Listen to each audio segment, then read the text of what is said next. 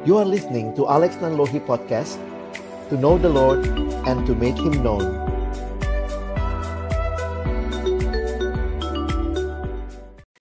Saya mengajak kita bersama-sama boleh berdoa sebelum kita membaca merenungkan firman Tuhan. Bapa di dalam surga, kami datang dalam ucapan syukur siang hari ini. Terima kasih Tuhan, kasih kesempatan kami kembali bersekutu, memuji, memuliakan namamu, dan juga kami diberi kesempatan belajar kebenaran firman-Mu, memahami wawasan di dalam kami, memahami tema yang penting siang hari ini. Alkitab benarkah dari Tuhan? Ini menjadi pergumulan banyak orang dan juga mungkin ada yang di antara kami yang saat ini juga masih bergumul dengan hal ini. Karena itu kami mohon sekali lagi firman Tuhan boleh dinyatakan, kuasa Tuhan boleh kami alami, dan akhirnya kami boleh teguh di dalam iman kepercayaan kami. Waktu ke depan kami persembahkan ke dalam tangan pengasihan-Mu, Tuhan yang memimpin baik hamba-Mu yang menyampaikan, setiap kami yang mendengar, dan juga interaksi di antara kami. Tuhan tolong boleh jadi seturut dengan kasih, kehendak, dan kuasa-Mu. Berkati sinyal, jaringan yang ada agar semuanya boleh terkendali dengan baik. Dalam nama Tuhan Yesus, Sang Firman yang hidup, kami menyerahkan waktu siang hari ini.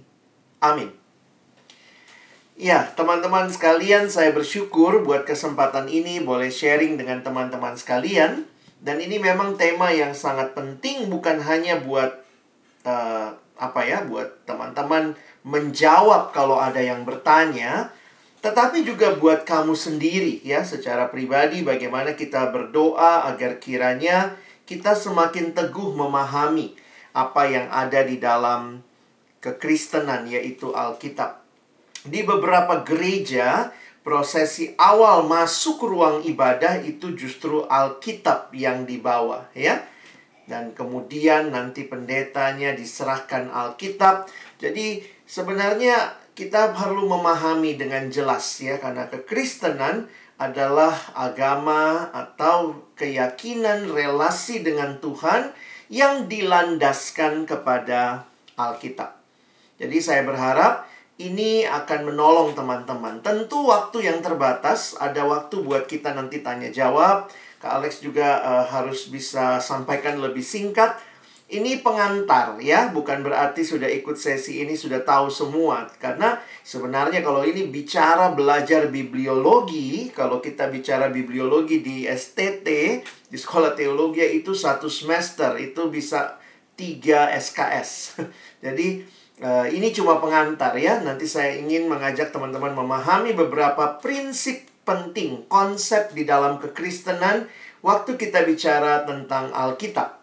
Di dalam teologi ya, ini disebut sebagai bibliologi.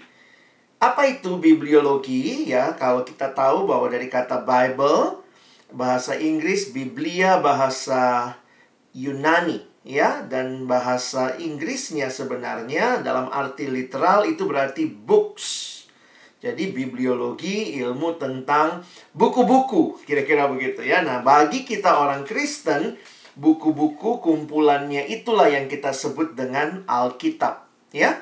Jadi the Bible itu adalah buku-buku, kumpulan buku yang disusun menjadi satu. Nah, kenapa ini penting? Karena kekristenan sendiri sangat berdasar kepada Alkitab.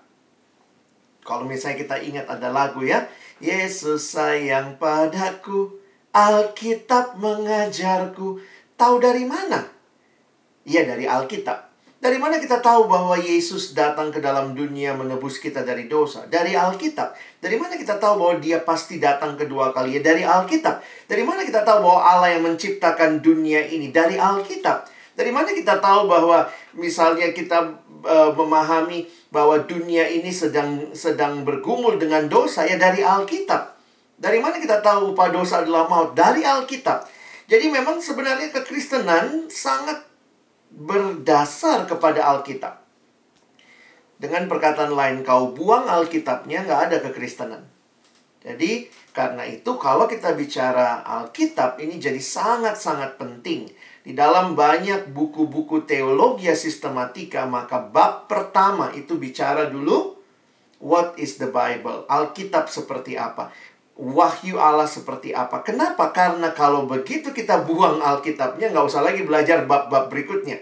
Karena semua bab berikutnya itu berdasarkan kepada apa yang ada di Alkitab. Dan memang menarik sekali ya bagaimana Tuhan memelihara firman-Nya. Dan ini menjadi satu hal yang sebenarnya luar biasa dalam survei. Ini katanya survei membuktikan Alkitab masuk dalam salah satu dari sepuluh buku yang paling banyak dibaca. Tapi seringkali juga kita harus menyadari bahwa banyak yang mungkin membaca atau bahkan banyak yang punya Alkitab. Di rumahmu saja ada berapa ya? Ada berapa Alkitab kau punya sendiri, mungkin papa punya, mama punya, adik, kakak, semua. Bisa begitu banyak Alkitab, tapi memang pertanyaannya, apakah hidup kita sudah selaras dengan apa yang Tuhan sampaikan? Tuhan nyatakan di dalam firman-Nya, di dalam Alkitab. Ya, jadi kita bisa melihat bagaimana menjawab pertanyaan ini. Tentu pertanyaan yang kita uh, sama-sama jadikan tema, Alkitab benarkah dari Allah? Kita harus lihat di dalam beberapa istilah ya. Nah, siang hari ini Kak Alex perkenalkan tiga istilah buat kita ya. Ada tiga istilah yang saya rindu kita pahami. Nanti kalau baca buku-buku, kalian juga mungkin akan menemukan tiga istilah ini. Kita mulai dengan istilah yang pertama. Istilah pertama adalah istilah penyataan. Lihat baik-baik. Baca baik-baik, ini bukan pernyataan, bukan. Kalau bahasa Inggrisnya, pernyataan berarti statement. Tetapi ini penyataan. Nah, itu istilah lain dari wahyu, dan bahasa Inggrisnya dipakai istilah revelation. Ya, jadi wahyu, revelation. Nah, teman-teman, memang istilah wahyu dalam bahasa Indonesia itu kesannya agak mistis ya. Tapi sebenarnya secara sederhana begini. Kata wahyu itu artinya penyataan. Itu sama dengan bahasa Inggris revelation, dari istilah dasar reveal. Reveal, sesuatu yang dibukakan. Nah, sekarang Kak Alex kasih contoh begini ya. Nah, coba teman-teman, kalian bisa tebak atau tidak ada apa di kantong saya. Ini saya punya baju ada kantongnya ya. Ada apa di kantong baju saya? Coba silakan tulis, tulis. Coba tulis di live chat ya, di kolom uh, di uh, chat. Kira-kira ada apa ini di kantong saya? Silakan, boleh tebak. Ada apa kira-kira yang ada di kantong saya? Ah, apa ini? Anies bilangnya apa? Kartu nama, tisu, uang, uang. Ada apa? Ada uang. Coba, kacang, ada kasih sayang. Iya ya, bener nih. Keluar, set. Nah, teman-teman, ada pena. Ini ya, coba Kak Alex ambil ya. Nah, nih, di kantong saya ada ada balsam minyak angin ya. Bisa lihat ya. Nah, coba Kak Alex kasih tahu begini teman-teman ya, bahwa kalian bisa tebak. Kalian bisa tebak apa saja.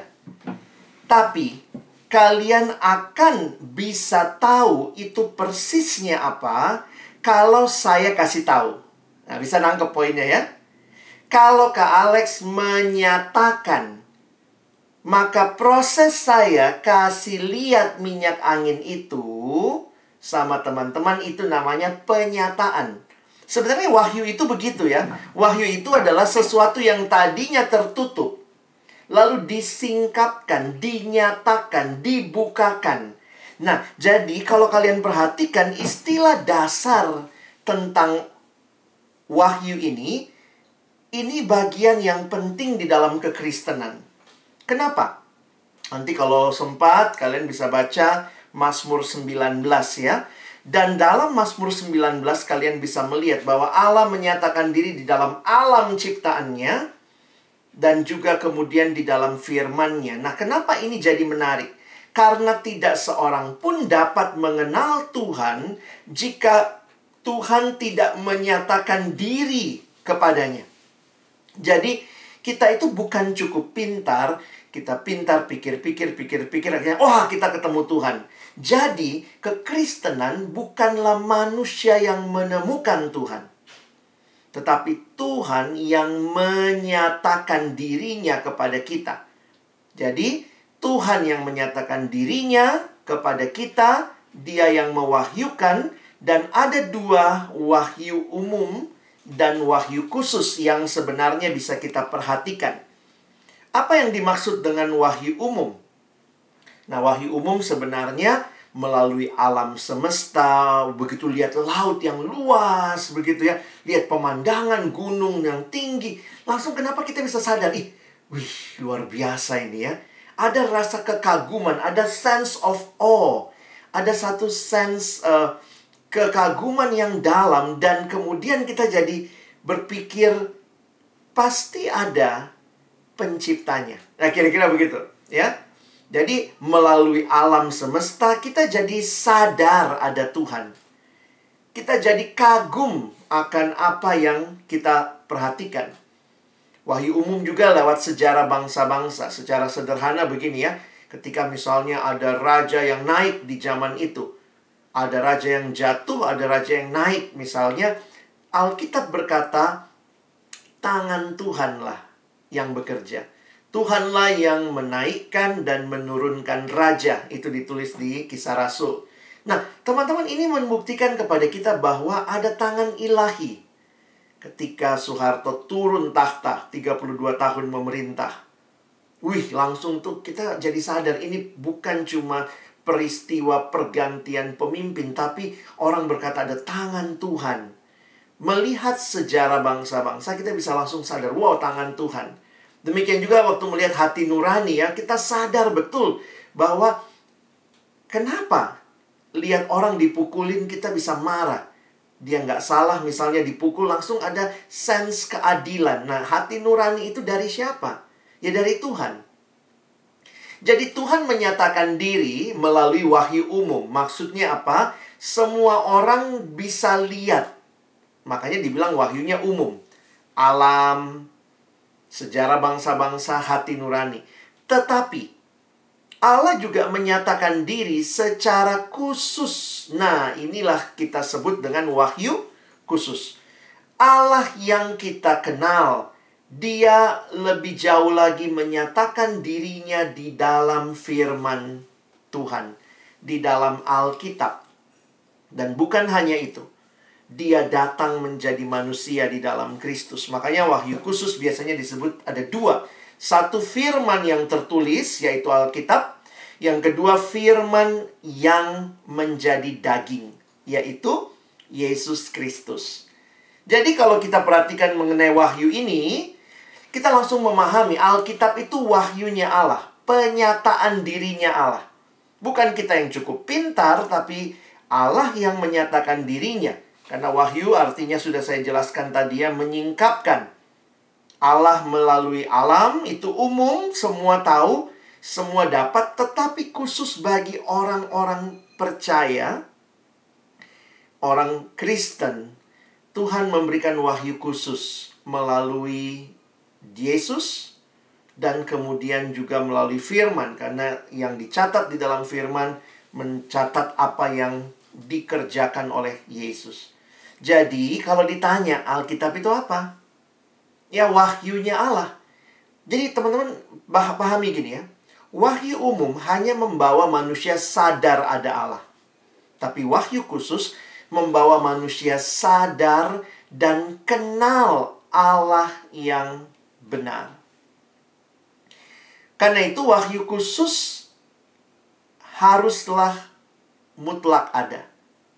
Kenapa? Karena kalau cuma wahyu umum, manusia nggak akan pernah kenal Allah yang benar. Apa yang Tuhan nyatakan dengan memberikan wahyu khusus? Alkitab sebagai wahyu Allah yang khusus, manusia bisa kenal Allah yang benar. Bayangkan pada waktu itu ya, Wahyu umum itu membuat orang jadi sadar ada Allah, tapi cuma sadar. Lalu muncullah politeisme, Allahnya yang mana, yang mana, yang mana. Kekristenan melalui firman Tuhan, Alkitab diberikan untuk menolong kita mengenal Allah yang satu, yang benar, yang menyatakan diri. Jadi ini penting ya, teman-teman ingat. Alkitab adalah wahyunya Allah, dan itu wahyu khusus supaya kita bisa kenal Allah dengan benar. Makanya kekristenan bicara keselamatan pun anugerah. Bukan kita cukup pintar pikir-pikir, pikir-pikir, akhirnya ketemu Tuhan. Tapi Tuhan Allah yang besar itu yang menyatakan dirinya. Dan apa tujuan Alkitab diberikan? Nah ini, supaya kita tahu siapa Allah yang benar. Dan kemudian karena ini khusus, ya, kita bisa mengenal siapa Yesus dan apa yang dia berikan bagi kita. Yang dia lakukan, dia menyelamatkan manusia dari dosa. Ada pengharapan, dan karena itu manusia harus meresponi itu. Jadi Alkitab ini bukan cuma buku biasa, ya, ini adalah penyataan dirinya Allah. John Stott mengatakan kalimat ini, ya, jika Alkitab adalah penyataan Tuhan tentang dirinya, pribadinya, perjanjiannya, perintahnya, jelaslah bahwa melalaikan Alkitab berarti mengabaikan Tuhan.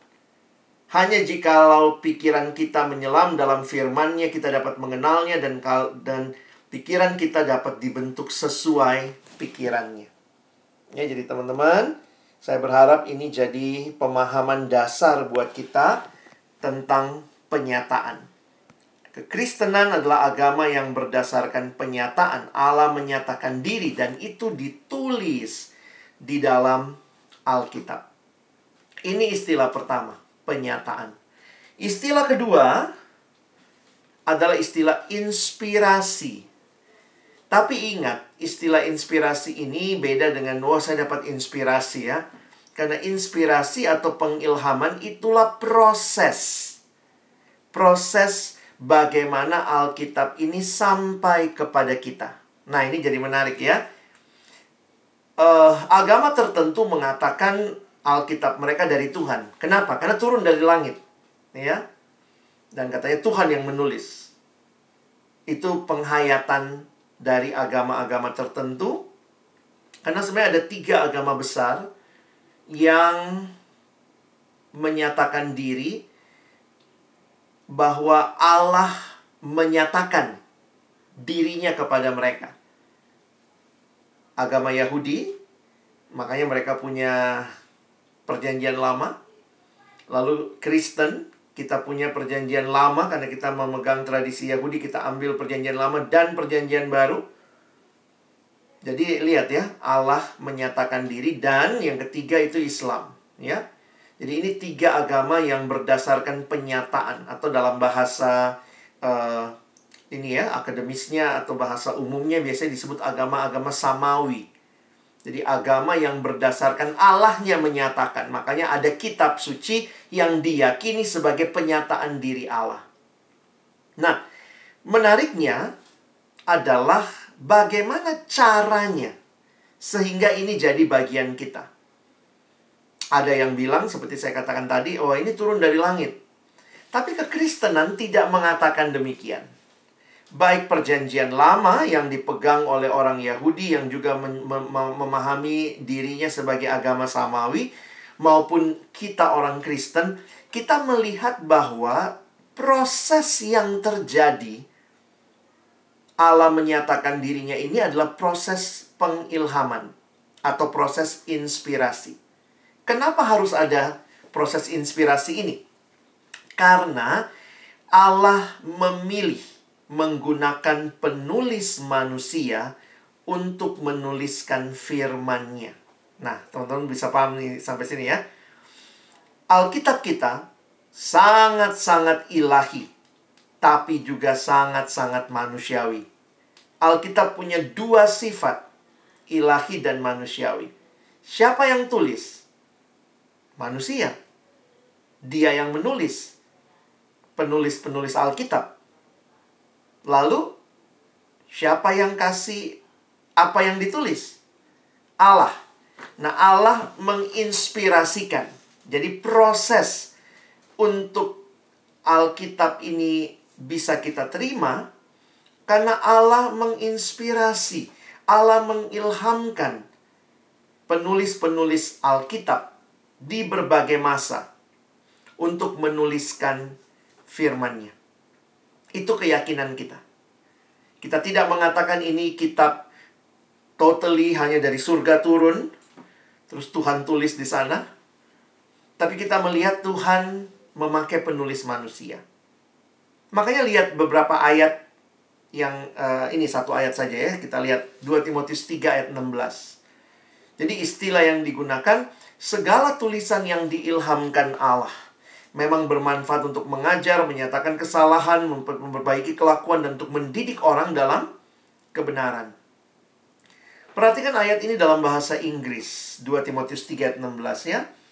All scripture is inspired by God. Jadi pengilhaman itu diinspirasikan oleh Allah. Sebenarnya kalimat ini menarik karena satu sisi inspirasi itu menunjukkan cara yang dipilih Tuhan untuk membawa penulis menuliskan. Tetapi kalimat berikutnya ya, coba baca baik-baik. All scripture, nah ini terjemahan Inggris yang lain, all scripture is given by inspiration of God. Sebenarnya apa yang terkandung dalam kalimat ini? Saya coba perhatikan beberapa terjemahan, menarik juga ya, kalau bahasa Indonesia sehari-hari. Alkitab diilhami oleh Allah. Lalu kemudian dalam terjemahan A M D, Alkitab mudah dibaca. Dia menggunakan istilah semua kitab suci diberikan oleh Allah. Jadi sebenarnya menarik kalau kita memperhatikan, kekristenan meyakini paling tidak dari tulisan Rasul Paulus ini, bahwa Alkitab itu adalah karyanya Allah, tetapi melalui penulis manusia. Nah ini jadi menarik. Apakah Allah dikte, lalu kemudian dia tulis? Apakah Allah kemudian e, kata per kata, oke tulis sekarang ya Musa, mulai tulis Kejadian. Pada mulanya Allah menciptakan langit dan bumi. Nah bukan demikian prosesnya. Kalau teman-teman perhatikan, proses yang dipilih oleh Allah adalah proses wajar di dalam sejarah. Sebenarnya, kalau kita perhatikan, Alkitab itu adalah menuliskan juga tradisi oral yang dulunya disampaikan dalam cerita dari generasi ke generasi, lalu kemudian dituliskan. Nah, proses menuliskan ini bukanlah proses dikte, karena yang menarik begini. Penulis, karakternya tidak hilang. Contohnya begini deh. Kita kenal Paulus kan? Kita kenal Petrus. Kan logikanya gini. Kalau orang bilang, wah ini Alkitab dari Tuhan. Harusnya tulisannya Paulus sama dong dengan tulisannya Petrus. Tapi ternyata nggak demikian. Poinnya begini. Petrus nelayan. Tidak punya pendidikan sebaik Paulus. Paulus ahli hukum, sarjana hukum itu ya, sarjana hukum Taurat kan. Jadi dia orang terdidik. Nah apa yang menarik, kalau kalian bandingkan surat Paulus dengan surat Petrus, itu bahasanya kelihatan Paulus sekolah gitu ya. Tapi kemudian perhatikan, mereka menyampaikan pesan Allah tanpa kehilangan karakter dirinya. Jadi menarik sekali, bagaimana Tuhan menggerakkan penulis Alkitab menuliskan sesuatu tanpa menghilangkan karakter dirinya, tetapi semua itu dikontrol sedemikian rupa oleh Allah melalui Roh-Nya yang kudus. Sehingga kita sekarang punyalah enam puluh enam kitab ini. Nah ini yang mungkin seringkali orang bilang, wah, jadi Alkitab begitu, begitu aja dibuatnya. Ya, karena begini teman-teman ya. Bayangkan, kalau kita bilang ini sekedar karya manusia, terlalu banyak kebetulannya. Saya pikir juga nggak, nggak bisa lah kalau kita bilang ini hanya karya manusia. Teman-teman pahami begini, Alkitab ini ditulis dari kitab Kejadian, mulai ditulis oleh Musa, bayangkan sampai misalnya kitab Wahyu, itu rentang waktunya kurang lebih seribu enam ratus tahun. Komposisinya ini luar biasa. seribu enam ratus tahun ditulis lebih dari empat puluh penulis yang tersebar di tiga benua, Asia, Afrika, Eropa. Dan menariknya, ini semua nyatu. Pesannya sama. Wah, itu gimana menjelaskannya? Padahal mereka nggak pernah rapat redaksi ya. Musa misalnya ketemu sama Matius ya, baru mereka janjian, eh Matius kau tulis bagian sini ya, e, nanti saya tulis bagian awal. Ini membuktikan kepada kita bahwa ini memang kelihatannya sangat manusiawi, ditulis oleh manusia-manusia, ada empat puluh penulis sepanjang zaman, tapi ketika melihat pesan yang sangat satu itu, tidak bisa tidak. Kita berkata, hanya tangan ilahi yang sanggup melakukannya. Dan bukan hanya itu teman-teman ya. Kalau lihat bagaimana Alkitab sampai hari ini. Dengan begitu luar biasanya ya. Boleh diterima, dialami begitu. Saya jadi sangat-sangat sadar. Kitab apa yang bisa membangun hidup orang, mengubah orang yang berdosa. Orang yang tadinya uh, tidak kenal Tuhan. Budaya, bayangkan dulu orang barat itu sekarang kita lihat, wah hebat banget mereka sangat menghargai hak asasi manusia. Dulu itu barbar. Tapi kemudian ketika Alkitab mempengaruhi kehidupan mereka, nilai-nilai kebenaran. Dan banyak orang yang telah diubahkan hidupnya di berbagai negara. Bagaimana mereka mengalami perubahan hidup. Jadi, mungkin kalau kita bilang Alkitab seperti tema kita gitu ya. Alkitab benarkah dari Allah? Maka sebenarnya kita nggak bisa bicara ini bukan dari Allah kalau kita melihat realita yang yang kita terima, yang kita miliki sekarang. Terlalu, terlalu kebetulan kalau itu hanya tulisan manusia yang digabung-gabung. Tapi kemudian kita melihat, karena ada Allah yang menginspirasikan, mengilhami para penulis Alkitab sepanjang zaman, sehingga mereka menulis buat zamannya.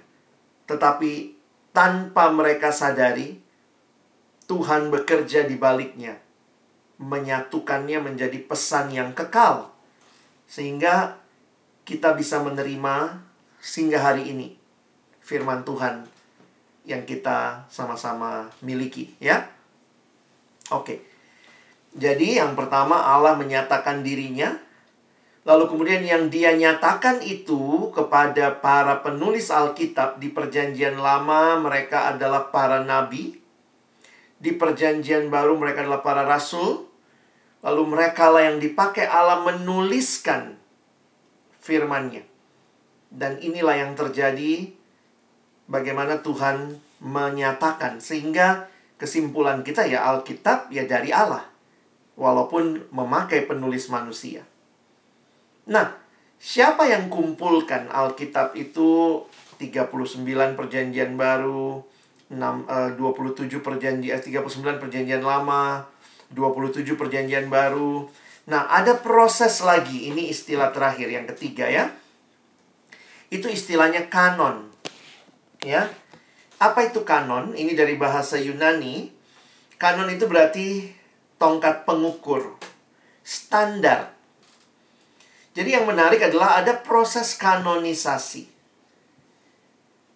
Proses seleksi yang dilakukan umat Allah di dalam masa Perjanjian Lama dan Perjanjian Baru untuk mengenali tulisan-tulisan yang otoritatif sebagai kanon. Teman-teman, kalau kita perhatikan prosesnya, jujur aja ya, saya juga waktu perhatikan prosesnya, ini kelihatan sangat manusiawi sekali. Kalau kita perhatikan, jadi Tuhan bekerja di dalam sejarah, membawa orang-orang ini kemudian melihat, menyepakati bahwa ini adalah kitab-kitab yang berotoritas. Karena itu perhatikan istilah, di dalam teologi, di dalam sejarah gereja, gereja tidak dikatakan, bukan gereja menciptakan kanon, bukan. Jadi gereja bukan menciptakan kanon, tetapi gereja menemukan kanon. Karena tulisan-tulisan yang punya otoritas dari Allah itu sudah ada, maka kemudian Tuhan memakai gerejanya untuk menemukan. Ada proses seleksi, dan akhirnya gerejalah yang menetapkan apa yang mereka temukan dari kanon, Perjanjian Lama tiga puluh sembilan, Perjanjian Baru dua puluh tujuh. Nah, ada tulisan-tulisan lain di luar itu banyak, tapi tidak dianggap sebagai bagian dari kanon. Untuk kanon Perjanjian Lama, sebenarnya di zaman Yesus pun orang-orang Perjanjian Lama sudah punya kanon seperti yang kita punya sekarang. Alkitab Perjanjian Lama itu dalam tradisi Perjanjian Lama Yahudi, itu mereka urutannya saja beda sama kita, tapi kitabnya sama. Kalau kanon Kristen itu urutan kita Taurat, sejarah, puisi, nubuat. Kalau dalam kanon Yahudi, mereka pakai singkatan T N K ya. T N K itu Torah, Nevi'im, Ketuvim, dan itu biasa disebut Tanak. Makanya Alkitab Perjanjian Lama orang Yahudi seringkali disebut Tanak. Tanak itu sama seperti kita, cuma urutannya saja yang berbeda. Kekristenan mengambil urutan kronologis, sementara Yahudi mengambil urutan dalam uh, penerapan seperti ini ya. Taurat dulu, baru Nabi, baru Nevi'im. Jadi ini kanon Perjanjian Lama kalau kita telusuri memang sudah demikian adanya di dalam tradisi sejarah Perjanjian Lama. Bahkan waktu Yesus lahir pun Perjanjian Lamanya ya sudah seperti itu. Nah, yang menarik di kanon Perjanjian Baru, Perjanjian Baru yang dua puluh tujuh kitab itu ya berbahasa Yunani, itu terpisah-pisah, ditulis dari antara tahun lima puluh sampai seratus. Dan ini sudah sebenarnya merupakan satu kesatuan sebelum tahun dua ratus. Jadi memang kalau kita lihat sidang gereja yang menegaskan, memutuskan, menetapkan kanon itu di tahun tiga sembilan tujuh. Ada rapat besar gereja seluruh dunia, mereka kumpul dan kemudian mereka disitulah menemukan kanon. Dalam poin ini adalah mereka menegaskan, karena sebenarnya ada beberapa literatur yang ditemukan yang telah punya kanon bahkan dari tahun dua ratus. Nah, tahun tiga sembilan tujuh gereja memutuskan menetapkan kanon tiga puluh sembilan Perjanjian Lama dan dua puluh tujuh Perjanjian Baru. Totalnya ada empat, eh, tiga puluh, enam puluh enam kitab. Nah, kenapa ini penting buat kita pahami? Karena ini dalam sejarah bisa ditelusuri ya, kalian nanti bisa pelajari. Sebenarnya ada beberapa bagian. Teman-teman nanti bisa pelajari uh, bagaimana sampai akhirnya gereja di tahun tiga sembilan tujuh menegaskan kanon Perjanjian Baru dan Perjanjian Lama sebagai kesatuan. Makanya kita menerima tiga puluh sembilan kitab Perjanjian Lama, dua puluh tujuh kitab Perjanjian Baru, totalnya enam puluh enam. Nah, mungkin pertanyaannya, terus gimana menetapkan hal itu? Nah, ini dalam tradisi gereja, dalam sejarah, apa patokan kanonisasi untuk kitab-kitab Perjanjian Baru? Ada tiga ujian utama. Pertama adalah apostolicity. Apakah ini sumbernya dari apostol, dari para rasul? Atau kalau bukan rasul, pembantu rasul, orang yang dekat dengan rasul. Misalnya, Lukas itu kan bukan rasul. Kenapa Injilnya yang diterima? Karena jelas banget bahwa Lukas ini pernah menolong Petrus, pernah menolong Paulus. Jadi dari sumber, dia dekat dengan sumber yang terpercaya. Yang kedua, karena waktu itu gereja rapat tahun tiga sembilan tujuh, maka ada juga prinsip universality. Apakah kitab itu diterima secara luas oleh gereja di berbagai tempat? Dan pada waktu itu, ketika misalnya banyak gereja yang memilikinya, yaitu meyakini, karena waktu itu mereka meyakini ini adalah firman Tuhan yang dituliskan oleh para rasul. Dan uji ketiga adalah ortodoksi. apakah ajarannya sehat secara khusus dibandingkan dengan semua bagian Alkitab yang lain. Jadi jangan kalian heran ya kalau lihat, ih kenapa ada Injil Thomas, ada Injil Judas, itu ada nggak? Ada, dalam sejarah gereja itu ada. Tapi jangan lupa, tahun tiga sembilan tujuh mereka tidak lulus ujian ortodoksi. Karena misalnya Injil Judas lah atau Injil Thomas yang tiba-tiba ngomong Yesus menikah. Dan itu tidak ada atau tidak dipegang secara umum oleh gereja-gereja pada waktu itu. Sehingga ya baru sekarang diangkat lagi seolah-olah ini ada konspirasi gereja. Tapi sepanjang sejarah kita tahu bahwa ini nggak lulus ujian ortodoksi. Karena kita mesti melihat ini baru tiga ratus tahun setelah Yesus. Jadi masih ada, masih dekat sekali dengan ajaran-ajaran utama. Jadi bayangkan pada waktu itu, tentunya ada orang-orang yang memahami, atau misalnya ya kita tahu ada muridnya Rasul Yohanes. Lalu muridnya Rasul Yohanes punya murid lagi. Jadi istilahnya gini, masih dekat sama sumber utama. Sehingga jelas sekali ada beberapa literatur yang sekarang mulai diangkat-angkat lagi, ternyata sudah ditolak di dalam gereja sejak tahun tiga ratusan itu berkaitan dengan ajaran-ajaran yang menyimpang tentang kekristenan. Ya nanti kalau kita belajar sejarah gereja, kita tahu itu ya, ada banyak ajaran-ajaran yang menyimpang tentang Yesus misalnya, lalu kan mereka bikin kitab. Nah biar kitabnya dibaca, Rasul Thomasnya sudah meninggal, pakai aja namanya Thomas. Biar kayaknya dibaca begitu ya, kesannya seperti itu. Nah itu yang kemudian memunculkan banyak pertanyaan bagi kita saat ini. Jadi poinnya kalau kita simpulkan ya, karena ini waktu terbatas, apakah Alkitab itu benar? Apakah Alkitab itu sungguh-sungguh dari Allah? Saya melihat dari tiga hal ini. Alkitab adalah penyataan diri Allah yang khusus bagi umatnya. Yang kedua, Alkitab diinspirasikan oleh Allah, berarti Allah lah sumbernya, Allah lah penulis utamanya, dan dia menggunakan penulis manusia. Dan Allah bentuk atau Allah e, jagai prosesnya begitu rupa. Dan yang ketiga, ada proses dalam sejarah gereja di mana gereja menemukan kanon.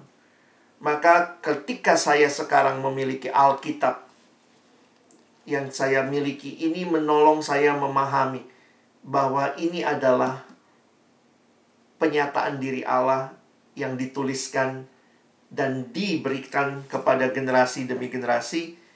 Dan ini yang harusnya menjadi pegangan kita. Teman-teman, uh, saya nggak kasih bukti-bukti karena saya pikir gini ya. Uh, bukti... Kadang-kadang kita minta, mana buktinya Alkitab itu benar? Poinnya begini, kalau ada bukti yang bisa membuktikan, mana yang lebih tinggi kalau begitu? Kalau kalian anak hukum mungkin ngerti ya. Kalau ada hal yang bisa membuktikan sesuatu, mana yang lebih tinggi posisinya? Yang membuktikan atau yang dibuktikan? Sama seperti bertanya begini ya, ada banyak hal yang kita agak susah sebenarnya kalau kita mau pakai hukum logika. Karena di dalam kenyataannya tidak semuanya bisa hanya bisa dijelaskan pakai logika. Contoh. Tahu dari mana kamu orang Ambon? Orang Maluku lah. Kalian tahu dari mana kalian orang Maluku? Saya pu papa bilang. Kok pu papa tahu dari mana? Oh, papa pu papa bilang, opa bilang. Eh, opa tahu opa dari mana? Opa pu papa bilang, tete bilang. Terus opa pu papa, uh, tete pu papa bilang apa? Jadi akhirnya kita sebenarnya banyak hal dalam hidup itu kita nggak bisa buktikan dalam arti berdasarkan tulisan atau apa ya, berdasarkan pembuktian saintifik. Tapi kita percaya. Ya, kita percaya kan? Ya, kita orang Maluku ya. Sudah mau apa saya biar putih begini, Papa Nanlohi. Ya percaya orang Maluku. Tapi realitanya begini teman-teman. Kita bilang kita nggak percaya Alkitab. Teman-teman, kitab yang paling banyak dokumennya yang masih bisa kita cari sekarang, itu ada di museum di London, di Inggris. Itu adalah transkrip Alkitab. Teman-teman tahu, ada ribuan salinan Alkitab yang masih bisa ditelusuri. Dan itu pesannya itu sangat komprehensif, jelas. Dan ini menolong kita memahami sebenarnya bukti-bukti yang kita bilang, inilah buktinya Alkitab firman Tuhan masih bisa ditelusuri segala macam.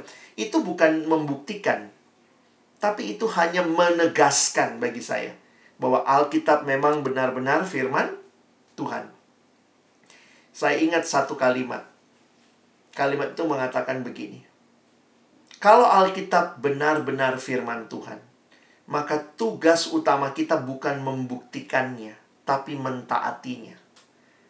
Ya, kadang-kadang kita mau membuktikan. Enggak. Kalau Alkitab sungguh-sungguh firman Tuhan, maka tugas utama kita bukan membuktikannya, tapi mentaatinya. Kalau kau bilang, ya saya mau bukti dulu baru mau taat, sebenarnya kamu secara tidak langsung lagi bilang, saya nggak mau taat ya. Karena beginilah ya, ini mungkin ilustrasi terakhir sebelum kita tanya jawab ya. Nah, Kak Alex tahu ini nggak gampang dibahas dalam waktu singkat ya. Terlalu banyak pertanyaan mungkin. Tapi penegasan saya begini. Coba jalan-jalan ke Jakarta nanti. Kalian pergi ke Ragunan. Kalian pergi ke Ragunan, pergi ke kebun binatang ya. Kamu pergi ke kebun binatang, terus lihat di situ ada ada singa. Atau ada harimau ya, harimau atau singa. Pertanyaan saya, bagaimana kamu membuktikan ini singa betulan atau bukan? Tahu dari mana? Jangan-jangan ada orang pakai kostum singa. Tahu dari mana itu singa betul atau bukan? Bagaimana membuktikannya? Cara terbaik membuktikannya adalah buka kandangnya, kau masuk ke dalam. Begitu kau masuk ke dalam, nanti kau tahu ya, itu singa betul atau bohongan. Nah, waktu saya mendengar ilustrasi ini, saya pun jadi menyimpulkan begini. Kalau kau masih ragu, Alkitab itu firman Tuhan atau tidak, coba aja baca. Ayo, coba baca. Buka dirimu, masuk ke dalamnya. Dan ketika engkau di situ membaca, melihatnya, mengalaminya, biarlah nanti itu akan menjawab, ini firman Tuhan atau bukan. Ada ribuan orang, jutaan orang di dunia yang hidupnya diubahkan ketika mereka membaca, merenungkan firman Tuhan. Dan saya pikir itu sudah cukup menjadi bukti yang sangat mendasar bahwa Alkitab bukan sekedar buku manusiawi, tapi firman Allah yang kekal, yang membawa kita melihat pesan yang jelas bahwa keselamatan hanya ada dalam Yesus. Dan bagaimana setelah kita selamat, hidup dalam Yesus, itulah yang kita baca, Alkitab berikan kepada kita. Kiranya hari ini teman-teman makin diteguhkan. Kalaupun ada pertanyaan, biarlah itu menjadi perjalanan imanmu ya, untuk terus boleh belajar dan memahami. Amin. Terima kasih Kak Alex. Wah, sungguh luar biasa sekali apa yang disampaikan oleh Kak Alex mengenai Alkitab ini. Uh, Kita akan ada dalam sesi tanya-jawab, dan bagi teman-teman sekalian yang ada pertanyaan, boleh untuk bertanya kepada Kak Alex. Bisa di raise hand terlebih dahulu jika mau disampaikan secara langsung, atau bisa ketik di kolom chat untuk pertanyaan-pertanyaannya. Silakan teman-teman.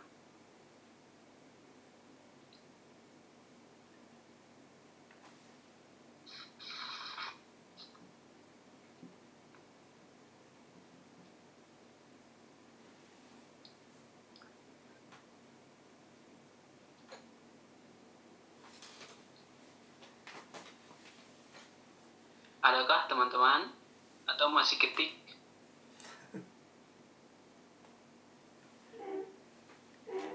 Jangan takut bertanya juga ya. Nanti kesannya nanti, oh, karena mungkin karena habis saya jelaskan begitu ada yang takut. Nanti kalau saya tanya dibilang saya nggak beriman. Jangan ya. Nggak apa-apa kalau mau tanya, itu proses perjalanan iman. Ya. Uh, kalau misalkan mungkin malu-malu kali ya. Malu-malu.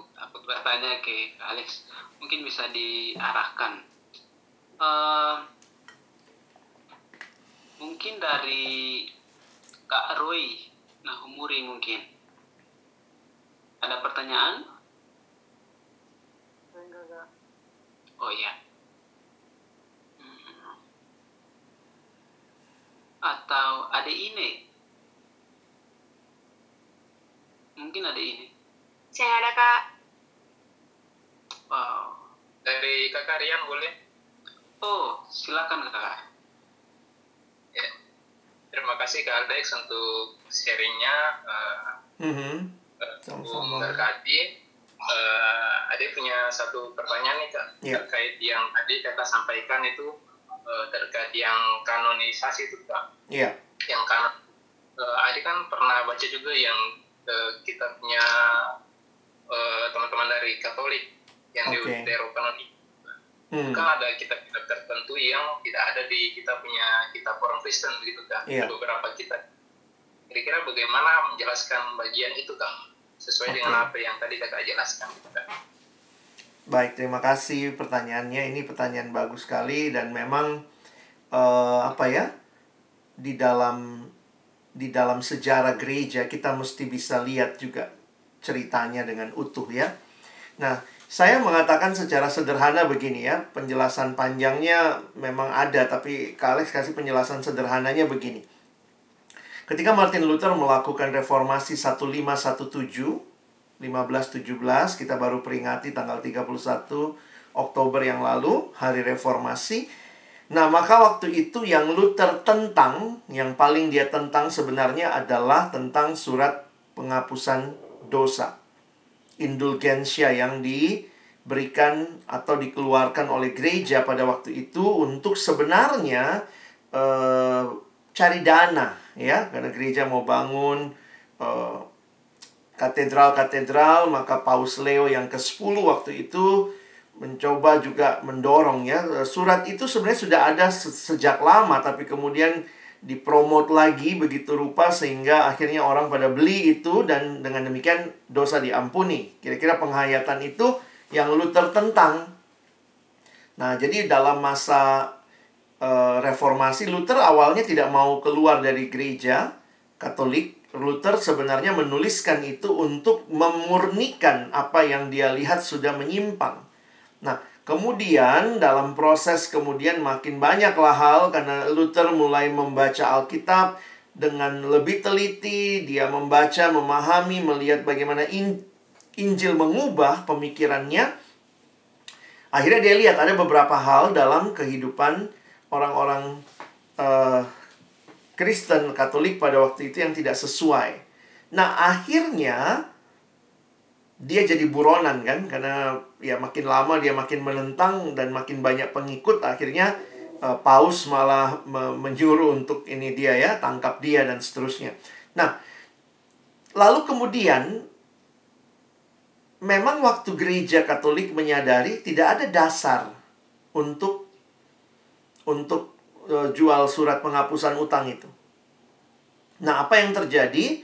Kemudian ada di dalam gereja ada literatur-literatur yang bisa dibaca, yang ini tadi di, dikatakan ya, Perjanjian Lama tiga puluh sembilan, Perjanjian Baru dua puluh tujuh. Tapi ada kitab lain nggak? Sebenarnya ada, ada banyak kitab-kitab lain. Nah, yang waktu itu ya bisa dibaca oleh jemaat, tetapi memang pada masa itu tidak diyakini sebagai firman Tuhan yang berotoritas.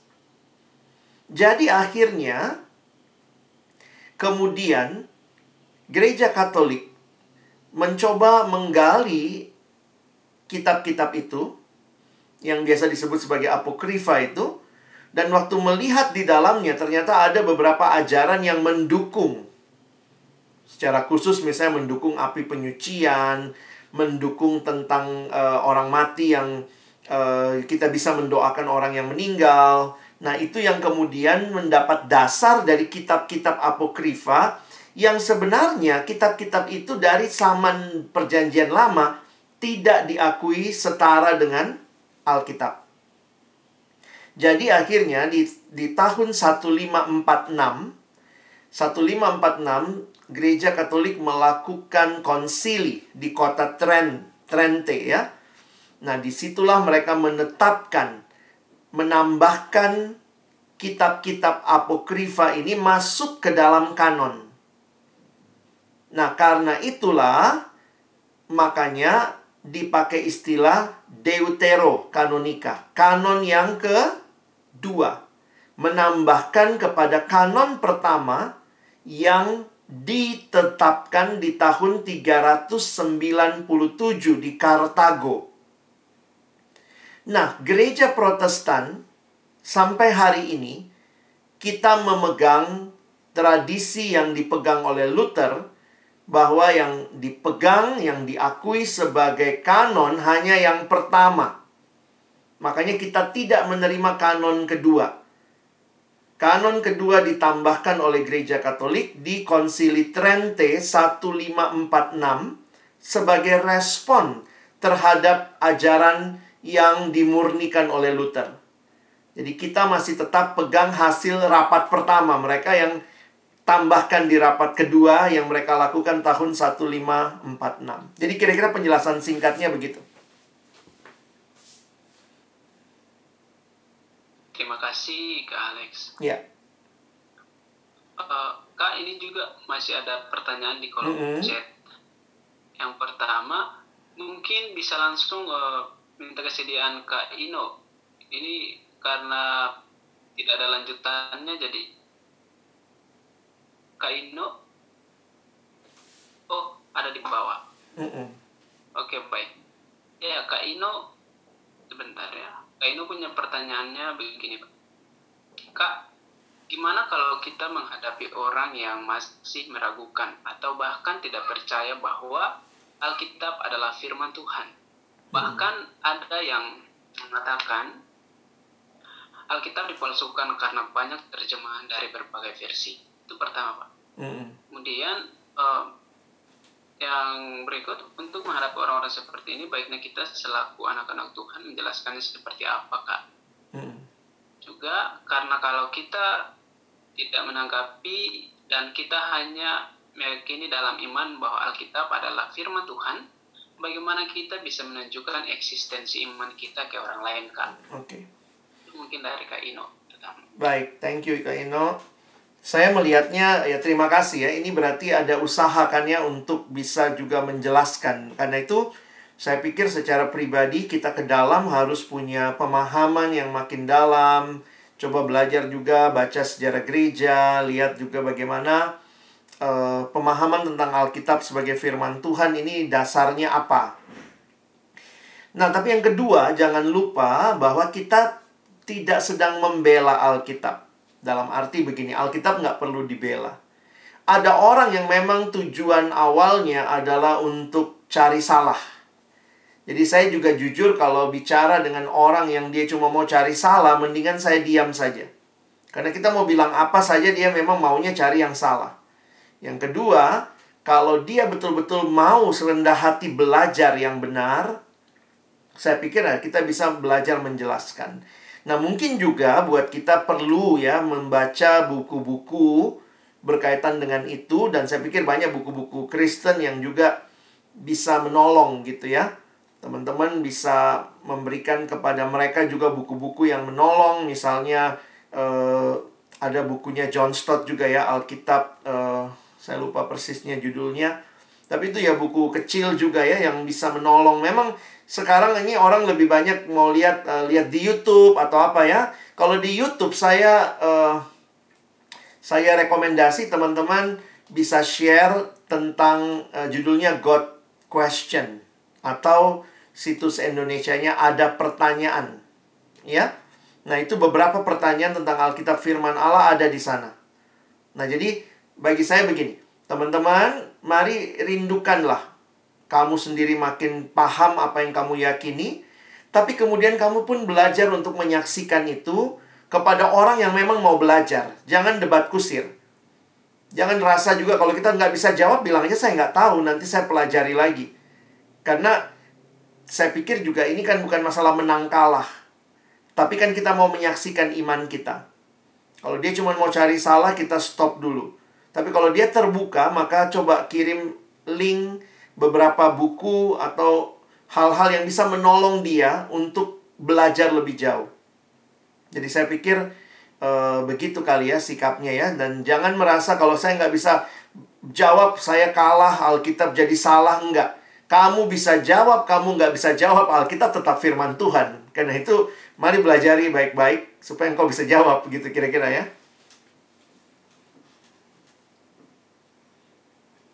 Terima kasih, Kak Alex. Ada lagi, Kak, dari Ade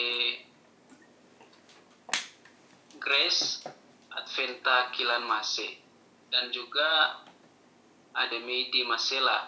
Bisa nanti disatukan saja. Ya. Ya, yang pertama dari Ade Grace itu, Kak Alex, saya ingin bertanya, mm-hmm. mengapa ada kitab Perjanjian Lama dan Perjanjian Baru? Mm-hmm. Kemudian yang berikut dari Ade Meidi itu, uh, wahyu khusus itu seperti apa ya, Pak? Mm. Ini seperti itu. Baik, thank you. Sebenarnya tadi saya sudah jelaskan wahyu khusus. Wahyu khusus itu adalah apa yang Allah berikan secara khusus bagi orang Kristen. Tidak semua orang dapat itu. Semua orang dapat wahyu umum. Kita bisa lihat alam ini kan hujan turun bukan cuma buat orang yang Kristen. Semua orang dapat hujan, semua orang bisa makan, semua orang bisa pancing ikan di laut. Tapi waktu bicara wahyu khusus adalah sesuatu yang Allah hanya kasih khusus sama orang Kristen, yaitu firman Tuhan dan Yesus. Jadi wahyu adalah penyataan diri Allah yang khusus kepada umatnya. Makanya kita harus memahami ya, kita ini benar-benar dapat anugerah ya. Tidak semua orang kan sudah kenal Tuhan Yesus. Kenapa kita bisa kenal Tuhan Yesus? Jangan anggap sepele, oh karena saya mama Kristen, papa Kristen, masa saya agama lain. Tapi kita mesti melihat ini ini adalah anugerah Tuhan. Karena Tuhan menyatakan diri kepada kamu. Makanya ada lagu bilang, why have you chosen me? Out of millions your child to be. Siapa sih saya Tuhan, kenapa kau pilih saya? Jadi wahyu khusus diberikan supaya kita bisa kenal siapa Yesus, siapakah jalan keselamatan satu-satunya. Nah, Perjanjian Lama dan Perjanjian Baru sebenarnya menegaskan karena Allah mengikat perjanjian dengan umatnya sejak Perjanjian Lama secara khusus di dalam perjanjian Allah dengan Abraham. Dan kita melihat perjanjian Allah dengan Abraham terbatas kepada kaum Israel, keturunan Abraham. Tapi kemudian kita melihat ada era di mana Yesus datang, didahului oleh para nabi. Dan waktu Yesus datang, dia kemudian membentuk uh, komunitas murid. Kadang-kadang kalau kita lihat ini semua simboliknya sangat unik ya. Israel sukunya dua belas. Yesus punya murid dua belas. Jadi Yesus kayak membentuk sebuah komunitas baru. Dan menariknya, ini tidak terdiri dari satu suku bangsa saja. Karena akhirnya Yesus berkata, pergi jadikanlah semua bangsa muridku. Karena perjanjian Allah seperti dibaharui lagi di dalam Yesus. Orang Yahudi hanya mengerti, Abraham keturunanmu akan menjadi berkat. Tapi kemudian kita melihat, apa yang Tuhan janjikan sama Abraham itu belum selesai. Karena kalimatnya apa? Kamu akan menjadi berkat bagi seluruh bangsa. Nah, poin perjanjian baru menegaskan bagaimana perjanjian Allah bagi seluruh bangsa itu bisa digenapi melalui karya Kristus. Makanya kalau kita baca Injil, Yesus datang, Kisah Rasul, Injil tersebar sampai ke ujung bumi. Dan itulah yang kita hayati. Kenapa kita bukan Yahudi? Kenapa kita bisa selamat? Ya, karena kita menghayati perjanjian yang baru. Istilah perjanjian baru banyak yang mengkaitkan dengan apa yang Yesus katakan ketika Yesus melakukan perjamuan malam terakhir. Inilah cawan perjanjian baru yang dicurahkan bagimu. Ya. Nah, ini penjelasannya panjang tapi secara singkat, perjanjian Allah tidak batal, yang lama bukan batal, tetapi diperluas dengan perjanjian baru, menggenapkan apa yang memang sebenarnya Allah sudah janji bahkan kepada Abraham. Melalui keturunanmu semua bangsa di muka bumi akan mendapat berkat.